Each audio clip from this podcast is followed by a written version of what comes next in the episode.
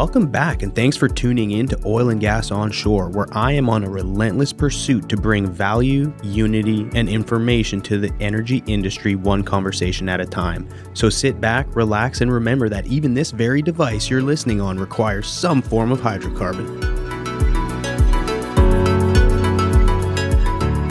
This episode is brought to you by our new sponsor for the Oil and Gas Onshore podcast. A big shout out to Technip FMC, a company who truly represents the future of the oil and gas industry. Hey, everybody. I want to take a quick minute to tell you something that I'm really excited about. I've recently teamed up with Hitched Inc., one of the biggest and fastest growing tech startups in oil and gas. You've probably seen them all over LinkedIn. From generators to light towers, pumps to forklifts, use Hitch to pair your company with reliable rental suppliers and eliminate the hassle of logistics through the use of an in app platform. Hit me up on LinkedIn if you'd like to schedule a demo. Cool, let's kick this thing off. Welcome to this week's episode. I'm here with my man, the OG, the one and only Mr. Jake Corley co-founder at Digital Wildcatters and podcast host for OGGN's Oil and Gas this week. Jake, it's early, man, but I know you've probably already put in a full day's work. How you doing today, Dude, man? I'm doing good, man. Good. I, I love that we were able to hash this out like first thing in the morning. Yeah, Like yeah. the sun's not even up yet. We're recording. I know I was I driving, love it. driving downtown. It's raining. Normally, I'm headed out to a customer's office, but I fortunately had someone cover for me, so I don't have to think about drilling wells right now. All I got to think about is pleasing you and making sure that I make this as entertaining for you as it is going to be for me. Man, we've known each other for not that long, but it, quite a It while. feels like a lot longer. It has. I remember. So for the listeners out there, Jake and I have known each other for a while. Him and Colin are jam up. I'm sure you guys have seen them all over the internet, whether it's digital wildcatters, whether it's speaking engagements, energy fin twit. I mean, it, you you name it, you guys are all over it. But you kind of inspired me. You and Mark LaCour kind of inspired me to get into podcasting way back in the day. I started listening to oil and gas this week, and it was Mark and James Hahn. And which James Hahn's funny. He actually came out to the hack and whack hockey thing that we do, and he Oh, yeah? hadn't skated in like I don't know how long, and that dude was slipping and falling all over the place. It was fucking hilarious. But I, I met him one time, and he's goofy, but he's a good guy. So anyway, I started listening to them, and then you jumped on board, and then you guys were looking for sponsors for happy hours, and I hit you up. I was like, I hey, remember that. Yeah. I'm a young dude. You know, I would love to sponsor. I say that because you know I was like, you know, I want to get into the podcasting thing and help you guys out or just sponsor or something. Just how somehow get into the mix. So I kind of gave you my little elevator pitch, and then one thing led to the next. Met with Mark, and then got thrown into the OGGN gang, and and then you know we just kind of clicked. And that had to have been two years ago. yeah, it was because I know I've been with OGN now for, and this is January 28th, and I think I started December of 2018. So starting there, but it almost took a year to get everything Yeah. facilitated. So it's been a few years, I guess, and and then you know, me being me, I creeped on Colin because I knew I saw you guys kind of collaborating way back in the day on some things, and what captivated me is you guys threw out a vlog, and you guys were. You went up to some well in Oklahoma and you were all muddied and ripping through, and you guys were in some hotel, and it was like you know it was like Gary Vee but for oil and gas. You guys were all over the internet. And I was like, holy fuck, these guys are doing something different. I was like, I, I can get into this, and then you know you guys showing you guys working out, and then you guys went to like Europe or some shit. Like Mhm. I forget what it was for, but so then I hit up Colin on Instagram. I DM'd him. I was like, hey dude, like I know this is random, but I would love to hook up with you and just grab a coffee and shoot the shit because you know I you're into MMA, you're down to earth, you're crushing it, you're an ex rig hand, which I am, come from the rig side of things. So I was like, I know we have something in common. Um, but enough about me. It's been a great ride. You guys are doing some cool stuff, which I hope we can talk about today. But I also want to just talk about life in general. I mean, anytime that I hear you on the microphone, which probably most people, it's all business. You know, it's nothing but, you know, latest and greatest. You've got your hands in all sorts of different things. But I'd like to get to know a little bit, or at least let the listeners allow me to peel back the onion and, and kind of see what Let's- see let's- what makes things go in, inside of Jake Corley's Let's hold head back the tears, man. Dig into this onion. right? But before we get going, if you'd like to, you know, if you'd like to support the show, do me a huge favor. Please subscribe and you know take a few minutes, leave a review on whatever platform you're listening to. Any feedback is welcome and appreciated, good or bad. I've had, you know, it doesn't matter. Hit me up on LinkedIn if you hate the show and you want to see something different. Let me know if you like it. Again, I was at AED Casino Night this last weekend, and it was extremely humbling because you know the first person someone comes up to you and doesn't shakes your hand, it's like, hey, you know, you're the podcast guy, right? I kind of look around like, I guess, I'm like, there's actually people that listen to this shit. Like, It's a cool feeling, huh? it is, and it's humbling because people thank me for what I'm doing, but it's like, no, like thank me for helping others. And that's what I do. And, and like you guys, you guys host startups and they come on, they share their story, they share how they add value to the industry. So really for me, it's a way of giving back. And similar for this episode, like, you know, I know about you, but I'd love the listeners to get to have that insight as well. But give us a trip down memory lane. I mean, I'm sure people know you you were ex Marine, Mhm. right? So Mhm. Even going further back, where'd you Let's- grow up? And let's get down to the nitty. Great question. So I grew up in College Station. Okay. So most people in the oil field know that just because that's where Texas A&M's at. Yeah. So I lived there from early age until I was 19, Mhm. and then I was working at one of the, one of the biggest employers there was Reynolds and Reynolds, and they did it's a software and hardware for car dealerships, and they pretty much own the market. So if you go to any car dealership, they have their technology there, even to this day. Right. Like I went, I bought a car six months ago, and they brought the keys out, and it had the tag on there that I used to make. No way. Yeah. No So it's, shit. it's pretty cool. Wow. So I got into that because my stepdad had worked there, and so I'd kind of done hardware for two years at that point. Didn't really focus in school at that point. I graduated early. I graduated at 17. Yeah.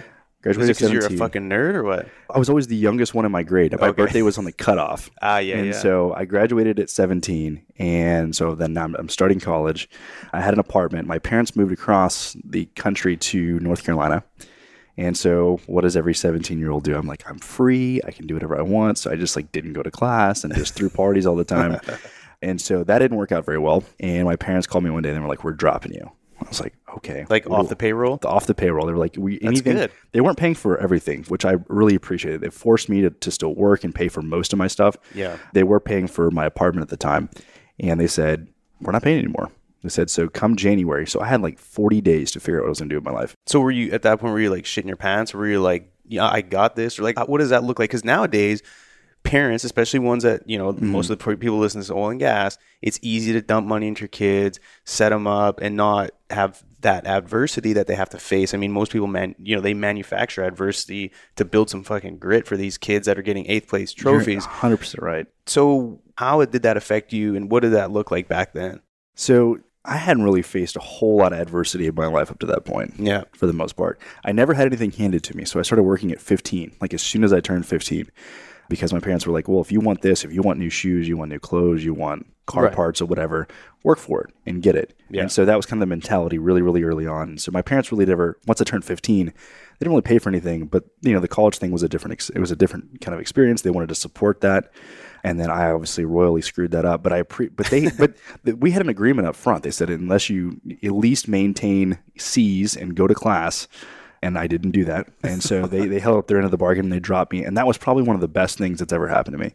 And so at that point, I assessed the situation. I looked at a lot of people that I was working with at the time that were good friends of mine. A lot of these guys, you know, they were young and, you know, at, you know, 19 years old, if you're going to go make $50,000 going full time at the company that I was at, that was kind of like a big deal, mm-hmm. considering you're making like, you know, $8 an hour, $10 an hour, whatever. But I saw, I looked into a lot of people who had been there a long time, and I just saw everybody was miserable. And I knew that I was going to be miserable doing that. At that point in time, I had no clue what I wanted to do with my life. I just knew that wasn't it. Yeah. I had never been the kind of guy who was like, ah, I'm just going to go join the military by any means. Right. Um, at that point in time, if you go see some old pictures of me, that I was like 150 pounds at six foot. You Yeah. know, I was just super skinny. I barely had worked out. And I wasn't just that super alpha guy, which Yeah. a lot of people see me as that now Right. uh, you know, 12 years later. So I said, well, you know, if I'm going to do the, the military, I'm going to do it right. And so I had mentioned it to some of my family, and they were like, oh, God, please just go to the Navy. Please go to the Air Force, get an admin job. You're going to die. so for someone who doesn't know much about that, so why those two versus Marines? Because you're less likely to be deployed, you're less likely to be in the line of fire. So it's less risky. yeah, and then also the training is not as difficult. Oh, I mean, okay. not to say that it's not difficult, but it's just not as difficult as the Marine Corps. Right. And so for me, it was kind of just like, ah, I'm just going to prove everybody wrong. So just imagine me. I look like Steve Rogers before the experiment, you know, coming in super tiny. yeah. And I said, you know what? If I'm going to do this, I'm just going to prove everybody wrong and see how this goes. And that was probably the best decision. So I was the easiest recruit. I walked into the Marine Corps recruiting office and said, sign me up. Yeah. No shit. They had like their whole pitch on let's see the world and this and that. And I was like, yeah, yeah, whatever. Just sign Just- me up. I'm was like, I was like, I was like, I have, I have a month left in my apartment, so I need to be able to leave immediately after that month. And so they sent me off to boot camp. So I went to boot camp January twentieth, two thousand nine, And what a wake up call that was. So anybody who's been through that, it's a lot of fun, Yeah. to say the least. So you're in hell for for three months. So it's the longest boot camp out of any of the branches. And, so, what does that look like? Like high level? Like when you say boot camp, is it like just a bunch of working out, or is it like they just beat the living shit out of you? It's yeah, all of that. Yeah. Wow. And just in your face screaming 24/7. You're stripped of all basic rights. You're living in a squad bay, you're showering together, your whole life is timed. The idea of self is completely removed. You can't say the word I ever. Wow. Um, and so it's all about the team at that point. You're taught everything at that point. So Yeah. they they literally just break you down as a human. They remove all ego, all everything, and then they build you back up by the numbers, as I like to say, and teach you how to do everything the Marine Corps way. Ah, okay. From how your uniform looks to how you shoot to how you run to how you know march, all of those kind of things.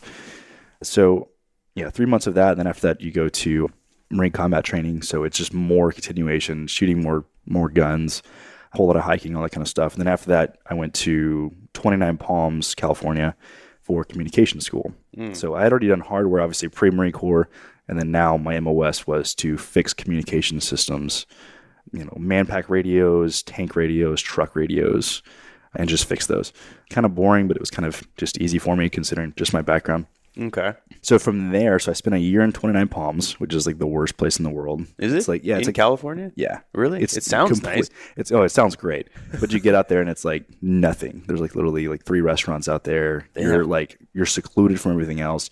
That is where you go before you're deployed to Afghanistan or Iraq, Oh, because wow. it's the closest place in the United States to that climate. Really? Yeah. So it's it's desert, it's mountainous, you're at really high altitude. It's the weather's, you know, 14 degrees or like 114 degrees. So it's like one or the other, right? Crazy. So spent a year there and then went to Camp Pendleton was my duty station. So then I spent the remaining three years of my contract with First MLG CLR 17 Communications Company Maintenance Platoon for yeah for the rest of those three years.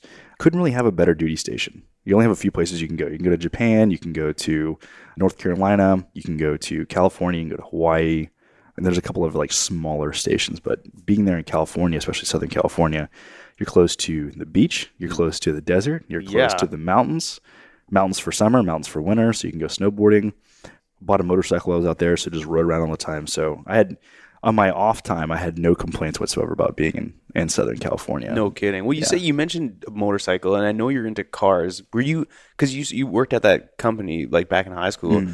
Where did the love for cars and motorcycles come from? Did you always have that? Because that was- you you still have that. that was like when I was like three or four years old. I just I found myself just completely obsessed with cars, which is funny because nobody else in my family had that obsession. Nobody else was like a car guy or anything. It was just kind of like a I was the outlier there. Yeah, yeah. So as a kid, I was always in the library looking up you know exotic cars at the time. You know, so back then it's like you know it's the '90s. So you've got like the the Ferrari F40s and the Ferrari F50s and Yeah. some of the old Lambos and and I just appreciated all of it. And so that was something that was just always been a part of my story. I don't know, and I'm Yeah. still to this day absolutely obsessed with with cars, motorcycles, anything with wheels. Yeah, and you because you're you're good mechanically, right? Like you do a lot of your own work. Trial by own- fire, yeah, Yeah, Tri- that's crazy. I got a good buddy that's up in Canada. He'll tear apart everything. He's he's big into the BMWs and Audis. And Yeah. that dude, like, he was my roommate, and he used my garage, which was didn't have much room, but somehow he would like jack it up and like do all sorts of shit. We had parts lying all over the place most of the time, and it just like to me that I have no interest in that. I'm like, I will pay a fucking dealership to do my stuff because I am not about to get under there, which is surprising coming from the rigs. You know, I'm I was forced to be mechanically inclined, Mm-hmm. but to get me to work on anything, I'm like, nah, no, I'd just rather pay somebody. So it's mostly therapeutic for me at this point. yeah, Like if I'm like stressed out, it's like ah, I'm just gonna go tear someone apart in the car. I'm gonna fix something. yeah, it's a way to unplug. Yeah. and and because you have a little bit, you know, obviously a pretty good skill set in it, you can do something without messing it up too bad. What's a dream car if you were to get one, or truck, or whatever? So I have a I have a Subaru STI that I just bought, and that's a great car. That was a that was a dream car as a kid. No way. So I bought that like six months ago. Love it. Dream car now. I've always joked that you know in the event that one of the things that we do if we exit any these companies and I was to walk away with a good little nest egg or whatever. I love all the newer cars. I love technology. I love you know kind of pushing the boundaries. But if I was to build a collection, I feel like a lot of my collection would be just older like 80s and 90s cars that I like idolized as a kid Right. you know so like you know an 89 bmw m3 or you know some of the old Mercedes or some of the old Ferraris. Remember as a kid the Ferrari 550 Maranello, which was in the Bad Boys 2, I believe. Okay. Yeah, that was like that was like my dream car in dark blue. So I feel like I feel like I would just buy a whole bunch of these older cars and just put up a collection. Yeah. Well, hey, it, it sounds like you're on the right path. So I'd imagine that's gonna that's gonna realize probably before you even know it. I So hope so, man. I spent a lot of time on there's like a website called Bring a Trailer, Okay. and it's just like cars that auto enthusiasts are just in love with. So it could be okay. really really fancy to just complete shit boxes, right? Huh. And it's an auction essentially. Really? Um, so I spent a lot of time on there. Just there's a lot of like seven thousand dollar cars, and I'm like, oh, I would love to have this because No way. yeah, You're gonna be I forget who it is. I mean, a lot of like celebrities and things that have like undercar, like underground garages with like a bunch. And I forget, is it Jay Leno or someone has like a shit ton? Jay Leno has a huge collection. right? Yeah, Yeah. Huh. Maybe you'll put give him a run for his money one day, I hope so. Man. Right? That'd be the ultimate retirement, just to become Jay Leno. Yeah, shoot, that would be neat, man. There's a, yeah, that lifestyle would be nuts. It's like, and it's cool because folks like that, or anyone who's made it to that level, it's like they use money as a tool versus like something that they're chasing. I was actually having a conversation with Ryan Hunt from Rig Call Out. Mm-hmm. When he comes to town, I try and grab coffee with him. I, I just, he's just a great dude. I've had him guy. on the podcast, and I just love, you know, speaking with him. And we were talking about some of the people he runs around with, and he, you know, he's he's in the you know startup, raising capital, dealing with you know some high level individuals, and like, yeah, some of these folks like using money as a tool to just do cool things. He was telling me about his wife who owns a company who works for this dude who's like extremely wealthy. And but what he thought was extremely neat is he like randomly was like, oh, I'll just buy like 300 acres and I want to host weddings on my land, like, and then just like allowing that to then do something different and just like it's it's hard to fathom. But anyway, it got sidetracked. Going back to the military and you know being in the Marines, I have a good friend of mine who's a business partner who's ex-Marines, and he like to this day he still has that Marine mindset. So, what was the biggest takeaway from that? And do you still find yourself kind of trained and operating under that sort of structure? Yes and no. I think the one clear thing that I got out of the Marine Corps was that I couldn't really ever work for anybody again. Mm. So I've always said that, that those four years were the best four years and the worst four years of my life. And if I had to do it again, I would because I, I learned so many valuable lessons from that. I think the biggest things that you walk away with are a sense of mission accomplishment and being able to to do whatever it is at all costs. And I think hmm. that's been extremely valuable on my entrepreneurial journey over the last Sure. seven years of being able to, you know, to wake up early and to, to stay up late, to work weekends and just, you know, hone in on what the mission is. I think that's been extremely, extremely valuable for me Yeah. let's see what else attention to detail that's a big thing that you know from the smallest things on your uniform to how your your uh, barracks room looks everything has to be completely tidy and the point being with attention to detail is if you're in country so you're in afghanistan wherever on any kind of deployment if you can notice the smallest of things, you can notice somebody on the horizon who is, you know, an insurgent trying to take you out or something, and just being aware of things like that all the time, It's like an, an heightened sense of awareness all the time. all the time. Yeah. Wow. Yeah, I and can that, see that, that. doesn't really ever turn off. Like the other day, I went to I went to, and this is also combined with with recent events. But I went to church with my family two days ago, and I'm sitting in the in the back row, which naturally I kind of like to have my back to the wall and stuff. Yeah. and I was just sitting here imagining like there was that church shooting here in Texas. Right. And I was just thinking like, okay, what's the game plan in the event that somebody comes in from that side, and the event that somebody comes from this side? yeah. You know, it's like I don't have my I don't have any carry on me. Okay, so I just got my body. What do I do? Right. No way. And you run these kind of scenarios in your head. And I don't know. It's weird. I never really actually talked about this, but yeah, every place, every place that I go to. Wow. That's probably, especially nowadays, extremely important. Yeah. And so, is that something that you, because you have a, you have a son, is that something that you'll teach him? I mean, Absolutely. it- you know, assuming let's just assume he doesn't go into the military, but Mm-hmm. having that like level of awareness and safety and making sure you're protecting yourself, Absolutely. I think is extremely important. Nowadays, I don't. I think people are just so lackadaisical Mm-hmm. and and they just half the time their eyes are zoned in on their to their phones. Where if something were to be Mm-hmm. going on around them, they probably wouldn't even notice. yeah. But yeah, so let's. I wasn't gonna go this way, but talking about schools, like so the church shootings, school Mm-hmm. shootings. What's your mind? Is it becoming more evident that those things are happening, or is media? Do you think is has like it's think it's exposing it more? I think it's both. Yeah. The media is able to garner more attention, and considering both of us are kind of in media by doing this, Yeah. you're able to control the narrative and you're able to get the most views by posting the most polarizing things or the most devastating things, right? Yeah. As opposed to posting positive news repeatedly. But it is a fact that, you know, the number of school shootings and stuff has increased dramatically and church shootings and just public shootings. And I think that's indicative of just the overall I think more and more people, I think everybody actually, everybody has some sort of not really illness, but has mental issues. Mm. And I think we get that through the experiences in life. You know, I've known a lot of people who had very traumatic things happen as a kid, and that completely transformed their entire life. Yes. I've had close friends who had traumatic events happen where it was either a car accident and they hit their head, or my grandfather fell out of a tree as a kid and it actually made him bipolar. He didn't know it until he was in his 70s. Yeah. And so, like, I think everybody has some form of, you know, I guess fucked upness, right? Yeah. I know I do. And everybody that I've really gotten to know mostly does as well. And I Yep. think that the media makes these guys famous, even if it's for the wrong reasons, right? So you're like, Yep. well, if I'm going to go out, at least everybody's going to know my name, Yeah. you know? So I'm just going to go shoot up a school or shoot up a, you know, church or something. Um, Right. and I think that we shouldn't give them the press that we have. I think it's important to be it's important to know these kind of things, but to stop really giving them a platform to spread this kind of hatred and evil. Yeah. No, it's sad. And I mean, my heart goes out to a lot of the families. And, and growing up in Canada, it's so hard to comprehend.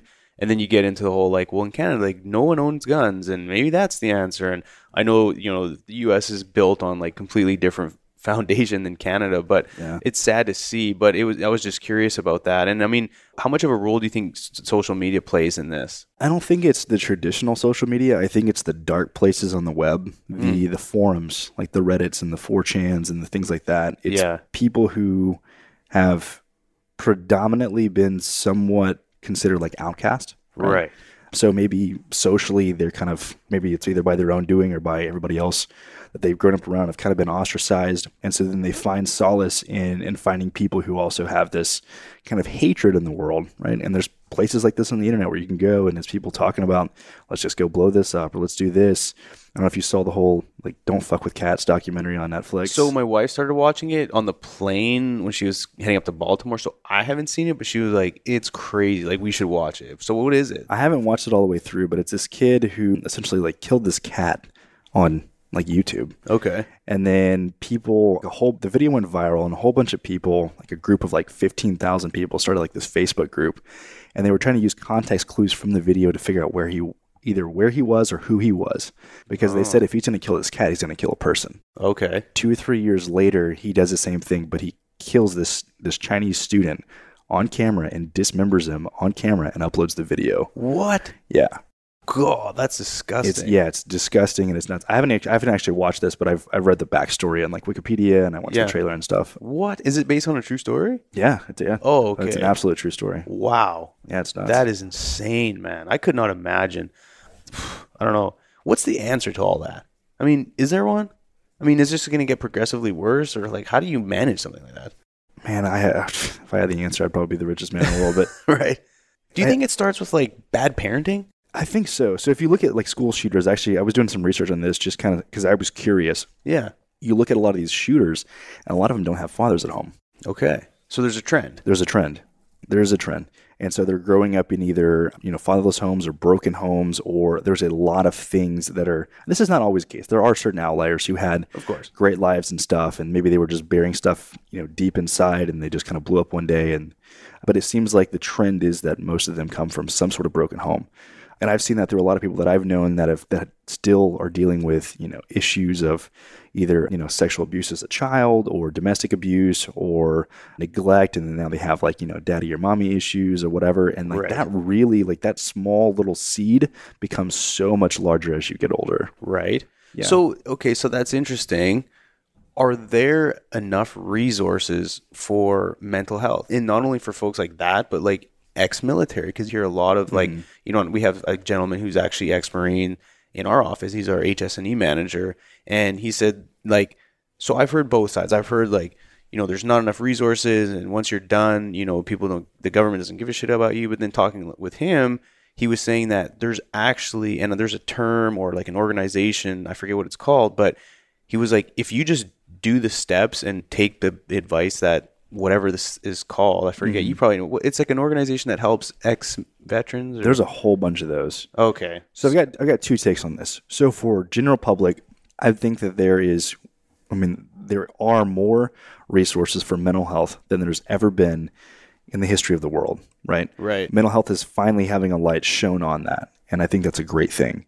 It's unfortunate that a lot of things had to happen for that for this to happen now.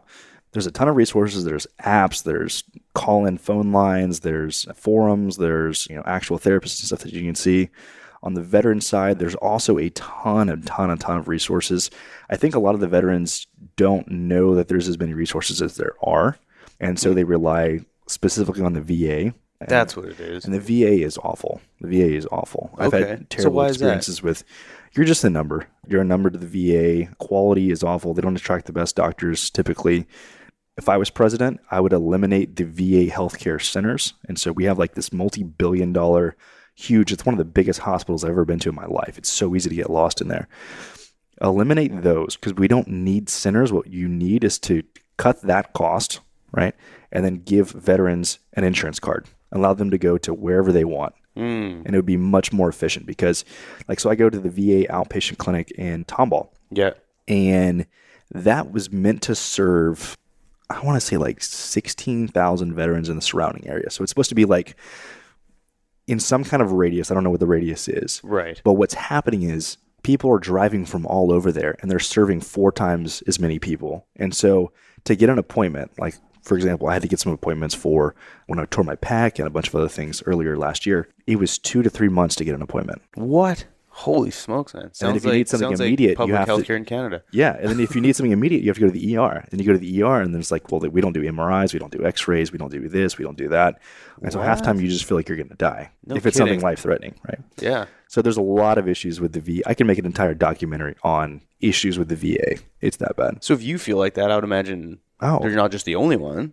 So- imagine like I know how to use technology, I know how to find answers and stuff, but a lot of these guys don't. And so like you see guys in the waiting room for four or five hours at a time, wow, no legs, or you can tell that they're just in a ton of pain. And yeah, it's, that's sad, dude. it's sad. But I think the biggest issue, going back to what we were saying about mental health, is that I think most people do not want to admit that there's something wrong with them. Well, of course, the ego will run all over you Mm-hmm. if you do, and so It's like we have to be macho, you know, as guys. We can't have, we can't talk about anxiety. We can't talk about depression.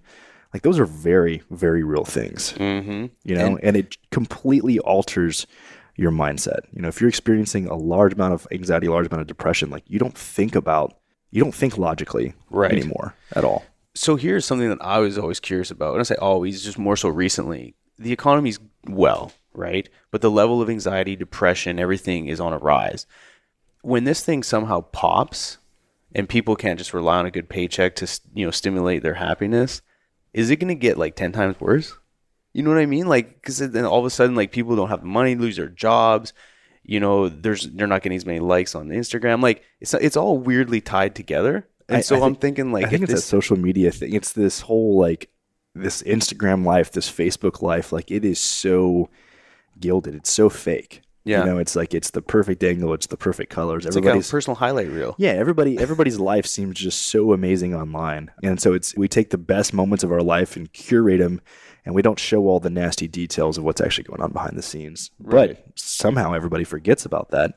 And they think, oh, so and so's life is so great. And so and so's life is so great. And Yeah. I hate my life and I'll never get out of this. And so you're always kind of playing that whole keeping up with the Joneses of, you know, how can I spend more money to go on more trips to get more pictures for Instagram? Or how can I Yeah. like, you know, buy the Lambo and then, you know, take pictures on Instagram and then everybody's gonna like me and stuff. And so it's like it's never enough because if you get caught up in that game, like there's always gonna be somebody who is outpacing you. Yeah. There's always Jeff Bezos, right? For sure. like yeah.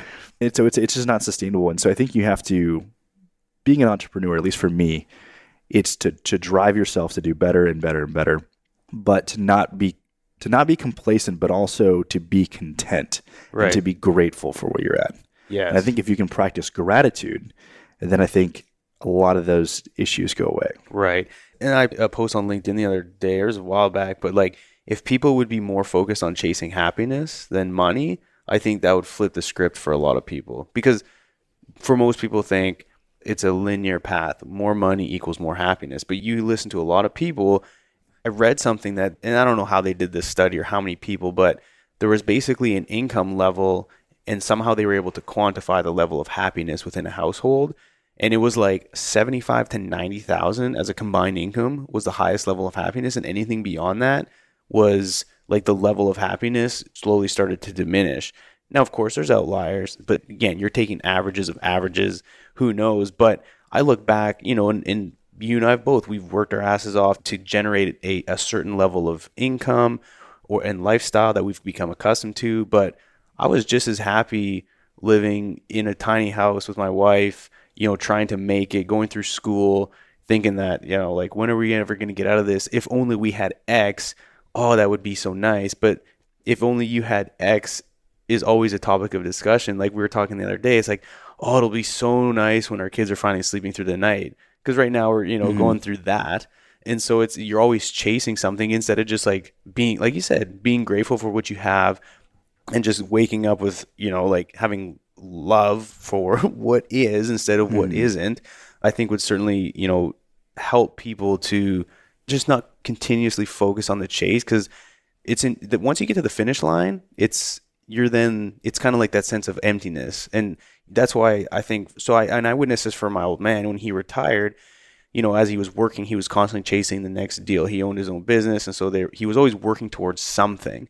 And then when he retired he just figured oh i'm just gonna you know get a place in mexico relax and not have any stress. Well his mental health as soon as he had nothing to work towards and enjoy the process and the mm-hmm. journey it was like once he got through the finish line it was like a drastic decline on his mental health. And to where then he he always was able to sort of soften the because he had anxiety he had depression that just amplified once he didn't have anything like i guess lack of purpose mm-hmm. and if i guess kind of tying back what we were talking about is like being grateful and, and having finding purpose for something and if you can always give more than you take I think is extremely rewarding. Where I don't think a lot of a lot of people are so in it for themselves yeah. instead of being able to give back.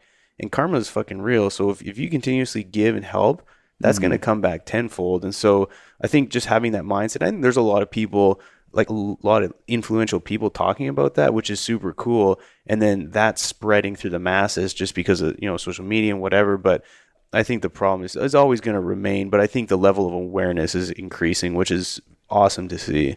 So so there's yeah, so there's a lot to unpack here. So the first thing on on the money and happiness, I think it was Biggie said, "More money, more problems," and that's like right.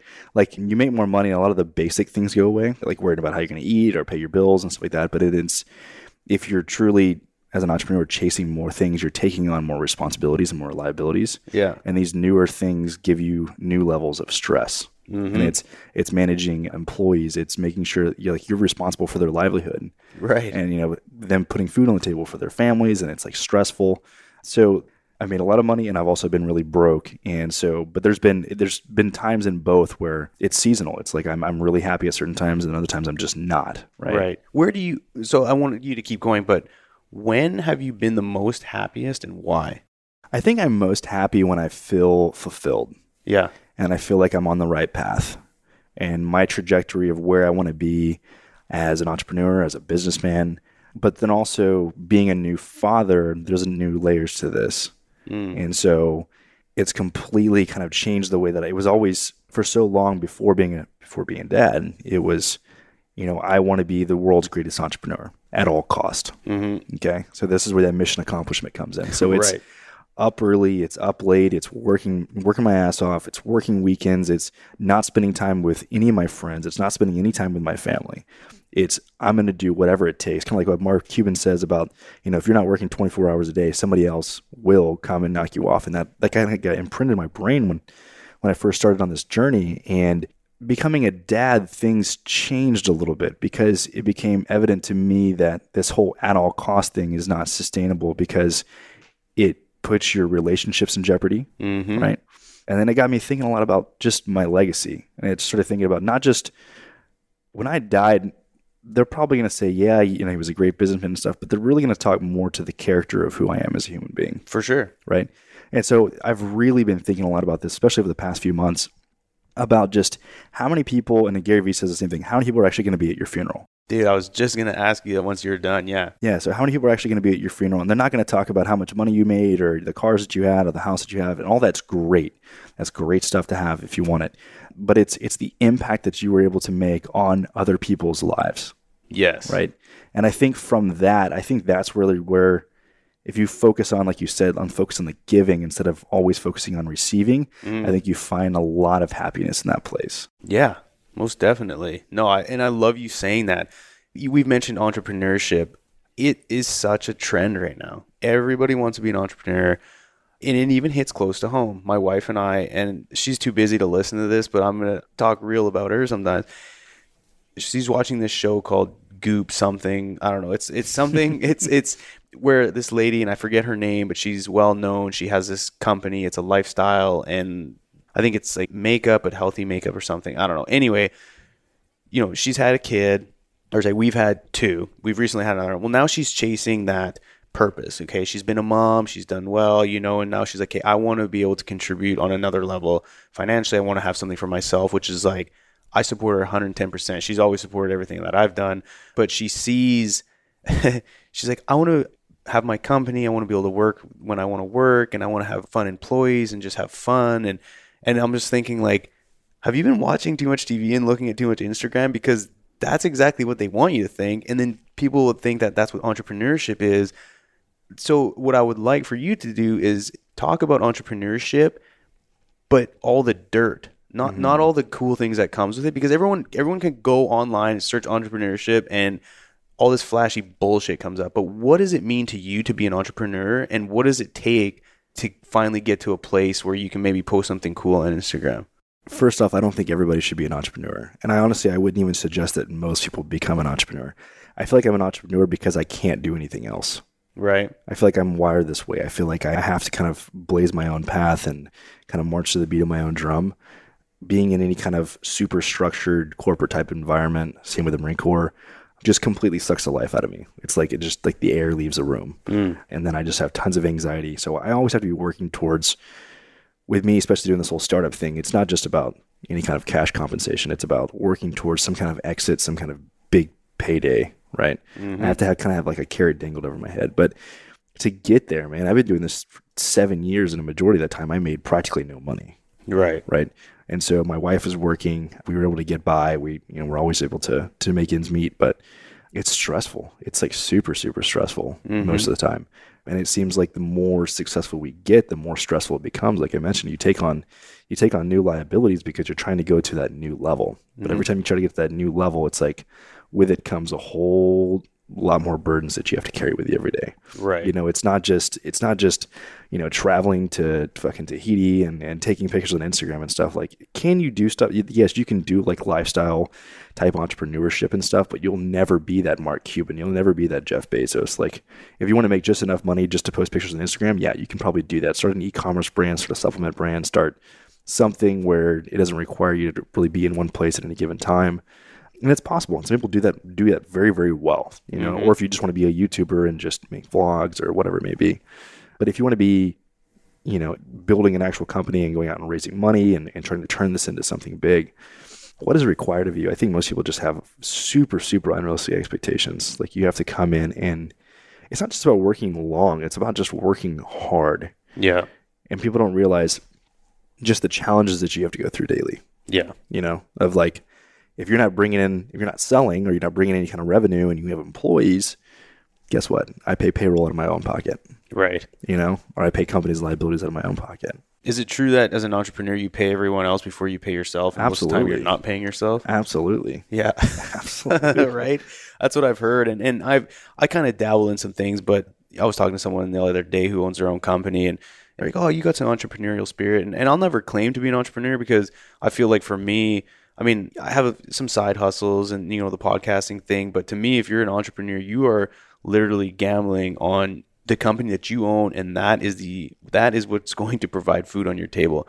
I have a cushion of a, of a corporate entity that's going to give me a paycheck whether I perform today, tomorrow. If I don't perform for the next four days and literally sit on my ass and not do anything, I would never do that. But the reality is, I'm comfortable knowing that there's a there's a corporate entity that's worth a billion dollars that has money to pay me and that's great. And so, yeah, for me, it's I can never put myself in in your shoes or anyone else's shoes. Like if I was to quit my job today and solely depend on my side hustles, I don't. I could do it, but it's not something I'm prepared to do right now. And I would just encourage anyone out there that's unless you're willing to eat shit for 10 years and then hopefully you're in a position that that you can start collecting a paycheck.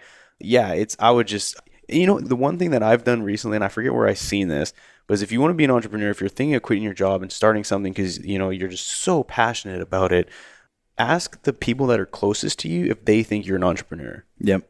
I've done that and I've and I've had actually interest. I've had my expectations where people like, no, like you're a corporate person. But the ones that are closest to me are like, yeah, you don't deserve working for someone else. Like, you need to be doing your own thing because you, you always have this itch. And so, whether I act on it now or in five years, I'm 33 years old. I mean, I'm fucking young. You got a lot of time. I'm in the second quarter, not even. Yeah. I'm not even at halftime, you know. And and it's funny because you know we mentioned Gary Vee. I listen to a lot of his stuff, and a lot of it's repetitive, but I think a lot of it is if you can digest it. There's a lot of nuggets there that, that he talks about, and Yeah. and he talks about you know he'll be in doing a speech and be like, "Who's under 40?" and then he'll be like, "Well, fuck you guys. You guys, you're not even getting started." And so you know when I it was interesting because I always I always kind of put myself in quarters, you know, like age wise. I'm like, okay, I'm 30, and but you know I only have like a few years left. Like if I work till I'm, but then I'm like realistically, yeah, if I live till 100 or even 90, like I'm not even getting started. So is that part of it super interesting. But I guess going back to that, the entrepreneur stuff, let's, I want to shift gears now. I know we've been talking about 45 minutes. We haven't even touched on oil and gas, and this is oil and gas on shore. as But, long as you want, man. but this, but this is good. But let's talk about podcasting. How did you get into podcasting and how has that helped you or has it even helped you? I mean, where, what's your position on that right now? completely accidental. Yeah. I had just known Mark. Mark and I had worked together for a few years prior. Whenever I first came into oil and gas, I didn't know anybody. Yeah. So you know, we started GDS, where you know, oil. It was essentially oil and gas software for operators, almost like like a mini ERP, SaaS based. Didn't know anybody. Went to a meetup group on Meetup.com called Oil and Gas Entrepreneurs. I was like, well, here's some people who are like me. I'm in an industry. I don't know anybody, so let's go. Mark LaCour was speaking. Yeah. And so we connected, found out we were both Marines, both into cars, both into working out. We grabbed lunch. And then from there, he just started kind of plugging me in and introducing me to a lot of people. And then I started co organizing the oil and gas entrepreneurs group. And then we kind of grew that and we, we did a lot of cool things with that. And then Mark was like, hey, I want to start this American Petroleum Institute Young Professionals group. Do you want to be, you know, one of the co-founders of that? And I was like, yeah, great. So it was like me and, you know, five other people. We did that for two years. So we hosted like rig tours. We hosted, did a tour of like Phillips 66. We did all these different events and dinners and happy hours and all that kind of stuff. And then it was sometime after that. It was the end of 2016. So I just left GDS where August 12th, 16. And I want to say it was about a month later. Mark was like, Hey, do you, I need a host. Do you want to host with me? And I was like, man, I've never been on the microphone before. Like, at least not since like my high school days of like playing in bands and stuff. Yeah. I was like, sure. I was like, I feel like I'm going to look retarded, but let's let's do it.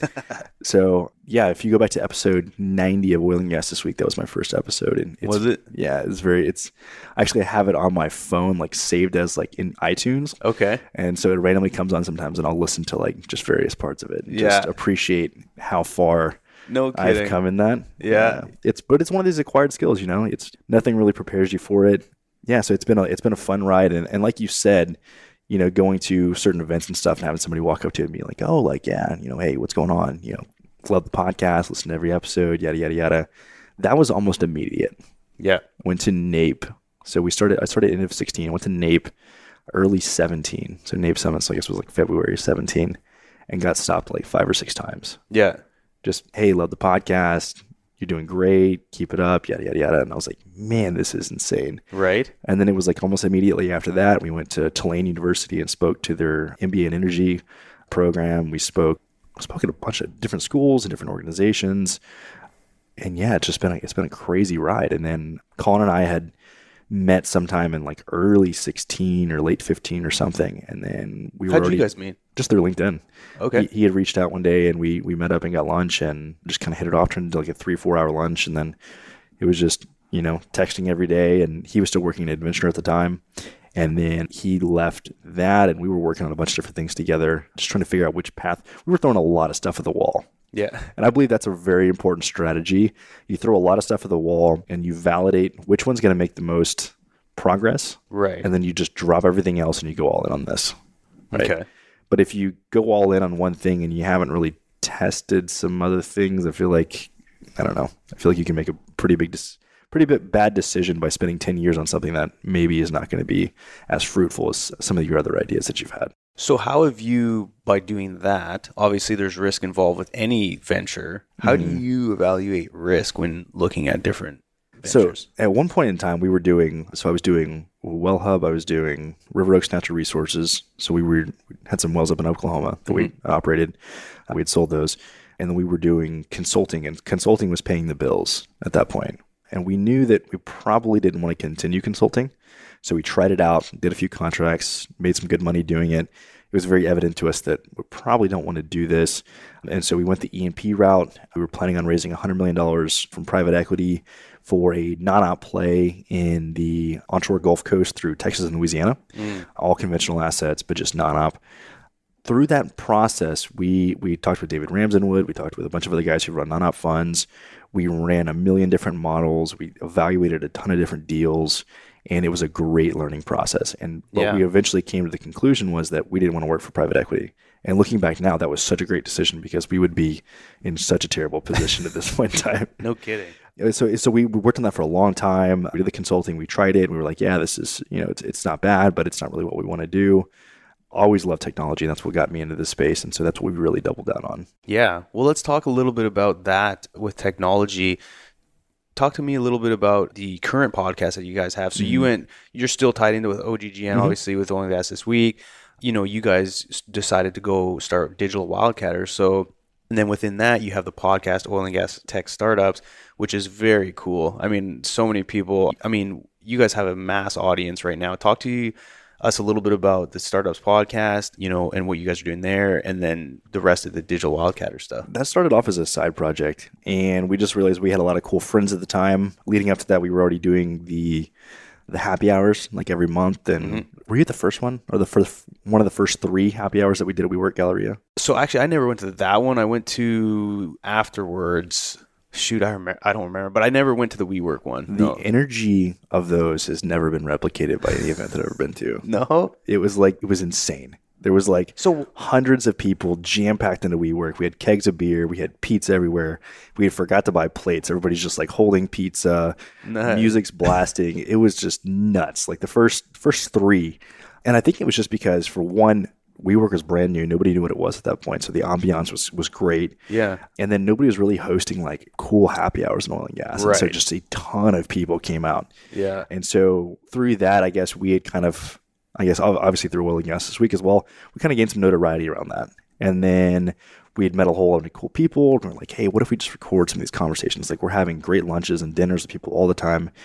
And so we decided to kick that off and just invited just friends that we had onto Yeah. the show and just started recording and just kind of figured it out as we went along. No format. We still operate the exact same way. We have no questions. We have nothing lined up. It's just Yeah. tell the stories of the founders, talk about what they're doing now, talk about the ups and downs. yeah. And that seems to just resonate with people. And so now we're 60, 61 episodes deep Yeah. over the last year. No, it's interesting because there's so many people that have recently entered the space. What would you say for the folks that are doing it well that come on your podcast? What is the common denominator like in a takeaway? Not necessarily from a technology standpoint, for the like just the the people that are doing disruptive and cool shit within the industry. Like, what does it take, and what do you recognize about a lot of these folks that come on your podcast? Truly understanding their market and understanding who the end user or customer is. Mm, good answer. No, I like If you're just out there just building a, a company or an app or whatever it may be without really understanding who's going to be using it, Mm, you see a major divergence in those two paths. Gotcha. If you don't take the time, like we've seen a lot of Silicon Valley companies, even some of the big tech companies, really don't take the time to intrinsically understand our industry. They try to build these apps and stuff and different softwares for it, and it just flops every time. right. And then you have the guys who understand it and they understand the problem backwards and forwards, and they're able to build a great solution around it. There's another third camp where there's people who are solely from the industry who've never had any experience outside of that or any exposure to they, they want to get into building tech for oil and gas, but they've never been exposed to the latest technologies in Silicon Valley. And then mm. those also flop well because they're not self aware enough to know what's really where they stand in the greater scheme of things. Okay. Huh, that's interesting. I would have never thought of it that way. Yeah. You mentioned DRW, David mm-hmm. Ramsden Wood. You guys had him on, you know, the podcast. You guys actually did like a mini series, right, with mm-hmm. him with the vlog. Mm-hmm. How did you guys hook up with him? And I've I've met him, and I'm a big supporter. I you know bought the book, and I met him for coffee like a long time ago. I was going to Denver for some customer meetings, and I threw up something on LinkedIn. I'm like, hey, I'm in Denver. Anyone want to meet? And it's before he became this like internet celebrity. He hit me up. He's like, hey, do you have time to meet for coffee? And I was like, huh, like this guy's cool. I was like, I seen him post some neat stuff. I'm like, it'd be neat to shoot the shit with him. And sure enough, he's a fellow Canadian and we hit it off. But talk to me about your relationship with him and, and what you think Yeah. he's doing right now, because it's pretty neat. So I met him. So this was during the time when we were, were preparing to raise the 100 million from private equity. Mm-hmm. So there was a event that SPE was hosting. It was how to raise money from private equity. Okay. I was like, what what better event to go to? So I went and we'd already owned our wells in Oklahoma at that point. And so it was really cool going into a room that was jam packed with 200 engineers and geologists and landmen and stuff.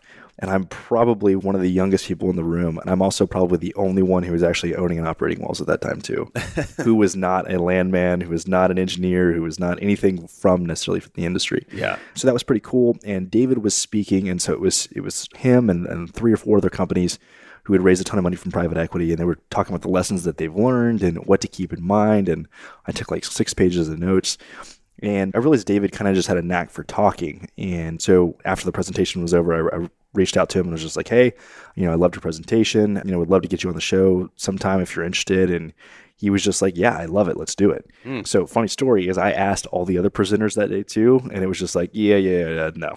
No way. yeah. Well, they missed In, in person badass. too, and they could just kind of like shooed me off, and I was like, "Oh, okay." So I remember that. and I remember exactly who they are. So No shit. but David was like, "Yeah, I love it. Let's do it." And so the next time he was in town, he called me up and he was like, "Hey, can we do the podcast?" And I was like, "Yeah, that's great." And so we hit it off with him, and we just have you know a great relationship and great chemistry there. And we've done some great work with David, and we would love to continue to do some more great work with him in the future. And we're super excited of everything that he's done now that he's a you know a full time you know investor. Um, Yeah. you know, he's kind of stepped away from an active role over at Franklin Mountain. So Yeah. I'm I'm curious to see what's next for him. Yeah, the old hot take. When I met with him, I think he had it was maybe like a month after he had started and and I don't remember the story now. I'd hate to butcher it, but how he started with the hot take of the day. I'm sure he's mentioned it on some podcast or something like that, but it's funny cuz it was kind of like out of principle because someone shit on me. He's like, I don't need this guy's hot take. And he's like, perfect. I'll name it hot take of the day.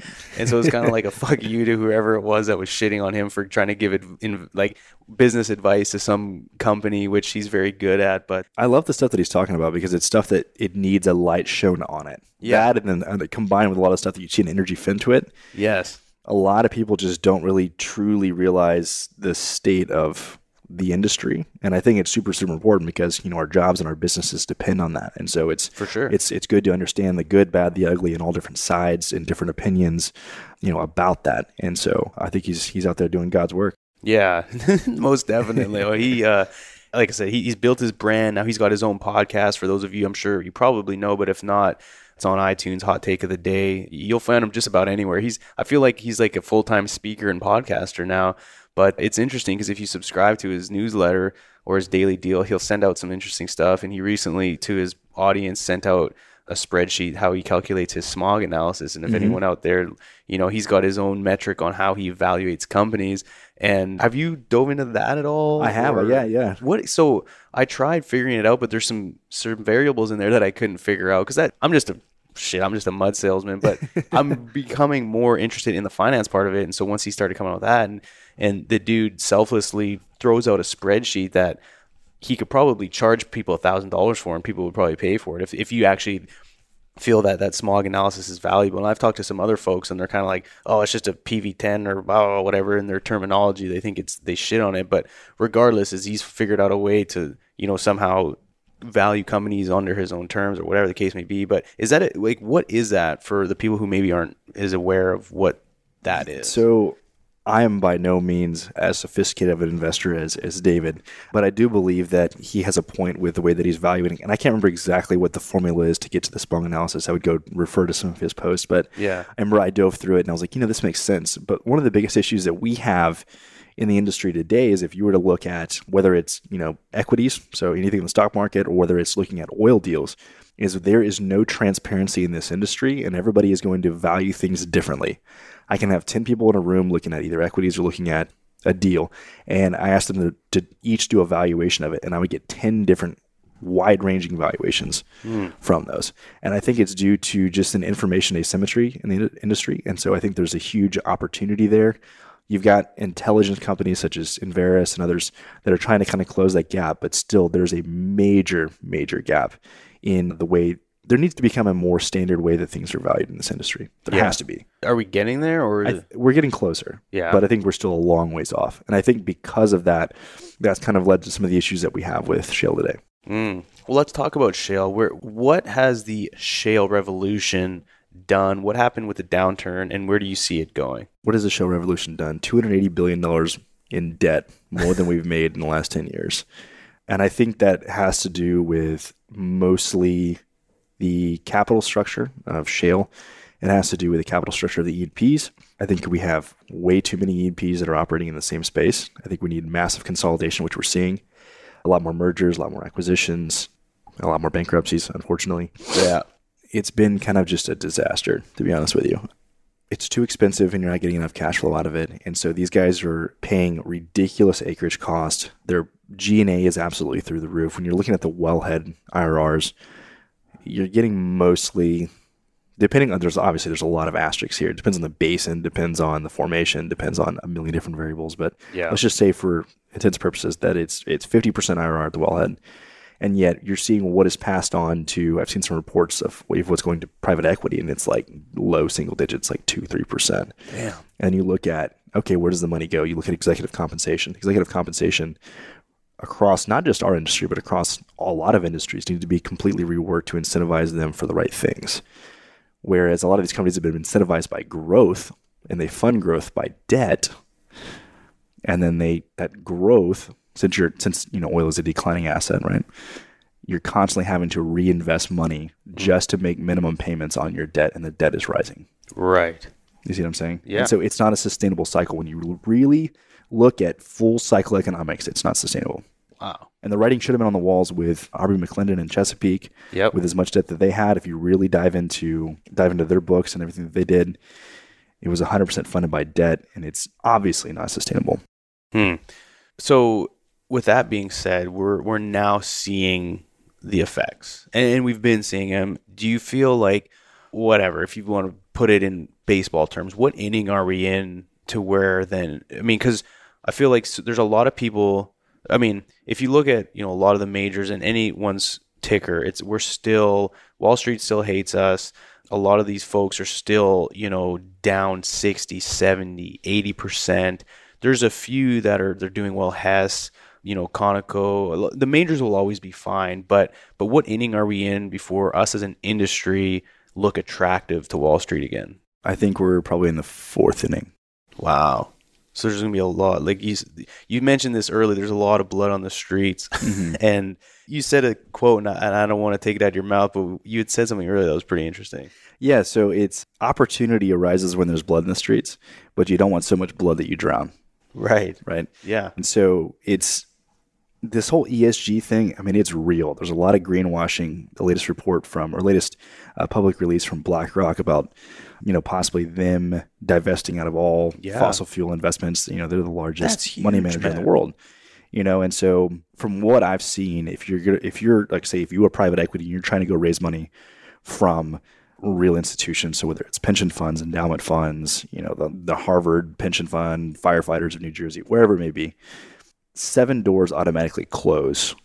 So if you're going to go pitch them, seven doors close because for green reasons currently. That mm. didn't used to be the case. Right two doors closed because they are completely burnt out on the oil and gas industry not getting returns. Yep. The last one's a gambler and wants to take a risk. That is 100% through my experiences of the last few years. A lot of conversations with a lot of different people. It's it's real. ESG is real. Yeah. And if we don't get a lot of capital into this industry, it's going to affect every single one of us. It's going to affect our businesses. It's going to affect the companies that we work at. And as an industry, we are doing a terrible, a terrible job of trying to combat public perception. Yes. The majors are bending over and taking it on anything having to do with you know climate change and stuff. And I'm not here to, to be a climate change denier and say that it's not real. I'm saying I'm not a scientist and I don't know what necessarily is causing it, if it is happening at all. But I also know the abundance of hydrocarbons that we have in the United States affords us the lifestyle that we have. And I know for a fact everybody is not willing to completely remove petroleum products from their lives. Right. Because They're not willing to make that sacrifice. And so if you're like, oh, I'm just going to get a Tesla and that's going to solve it, no, well, now you're supporting the mining industry. Right. right. Yeah. And your entire car is So we had to take a quick pause there. Life happens, even though if we're on the microphone. We were talking about a little bit about ESG. It's real. Companies are certainly going to have to adapt. And I want to end on a positive note and Yeah. say that yeah, I know it seems like this is all doom and gloom and stuff, but this is part of the cyclical nature of the oil and gas industry. and course. so let me say where I see the opportunities. I see the opportunities in conventional. Mm-hmm. Okay. I see the opportunities in EOR, like we were talking before on the mic. Yeah. You know, especially when you're looking at potential for if the technology can get there for EOR and shale, we're currently only recovering 7% of hydrocarbons in place. It's a huge opportunity to recover 93% more That's, yeah. without crazy. having to go out and wildcat or, or mess with anything that's you know more on the explore, exploratory side. We're seeing offshore come back. Yeah. And so a lot of the efficiencies there, and we're able to bring, I guess, the capital cost required for offshore down significantly. So I think that's exciting. It's just that, you know, shale itself is going to be going through this transformative phase, and we're currently seeing it. Like I said, I think we're probably about in the fourth inning. We're going to see a lot more consolidation, a lot more mergers, acquisitions, and I think we're going to see executive compensation change to some KPIs that are actually meaningful. And I think the industry is going to come out a lot stronger as a result of it. I think we've just gotten ourselves in a bad position by just taking on a ton of debt, and a lot of that's you know Wall Street has offered it up, Yeah. and then Wall Street also has their own kind of speculative measurements of how they're going to value companies as a result of that too. Yeah. So this is just part of the business, and I think we're going to come out a lot stronger, especially in the next few years.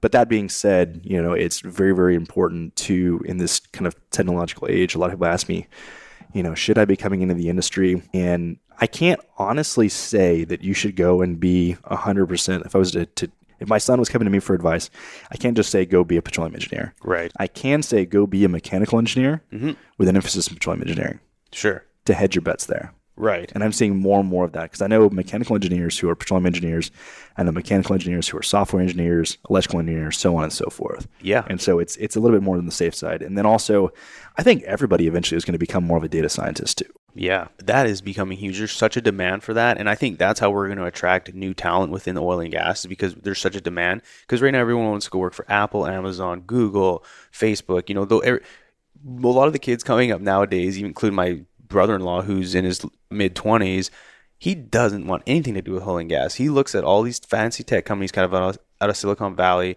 But I think, and, Mark says it all the time, and, and you you've supplemented it by saying, you know, oil and gas will eventually become a Silicon Valley type mm-hmm. industry. I think a lot of oil and gas companies are not going to want to claim oil and gas companies. they're want to claim energy companies and provide energy for the world, energy for the U.S., energy for everybody. But you know, Data's eating the world. I think every company is becoming a data company. Big time. First, first and foremost, and then everything else is kind of just yeah, it's just how you get the data. Right. Well, I know we're coming up here over an hour, so I want to respect your time. I got one last question. Do you have any daily habits or routines that he- help keep you focused and motivated to keep grinding? Working out, Yeah. jujitsu, Hell things things that help me focus on not thinking about the past, not thinking about the future, but only focusing on the present. And jujitsu does a great job of that. Big time. Of just being able to focus and survive. And I think always just kind of keeping your eye on the prize. I've always been one of those people who's been intrinsically, or not, that's not the right word. I guess just I'm always motivated by myself. right. You know, I don't really need any kind of external motivation. And so just keeping my eye on the prize and knowing that all my hard work will, you know, it's starting to pay off and will continue to pay off as long as I, you know, stay stay the path. But also going back to what I said before, it's also not doing it at all costs like it used to be. It's Right. also I want to be, you know, the best husband. I want to be the best father. I want to be able to spend time with my family and work on building those relationships and just giving more than I take. And, and as long as. I do that, then I think I'll be happy. No, that I love that answer. And like I always say, chase your dreams, but don't lose your soul in the progress. Yeah.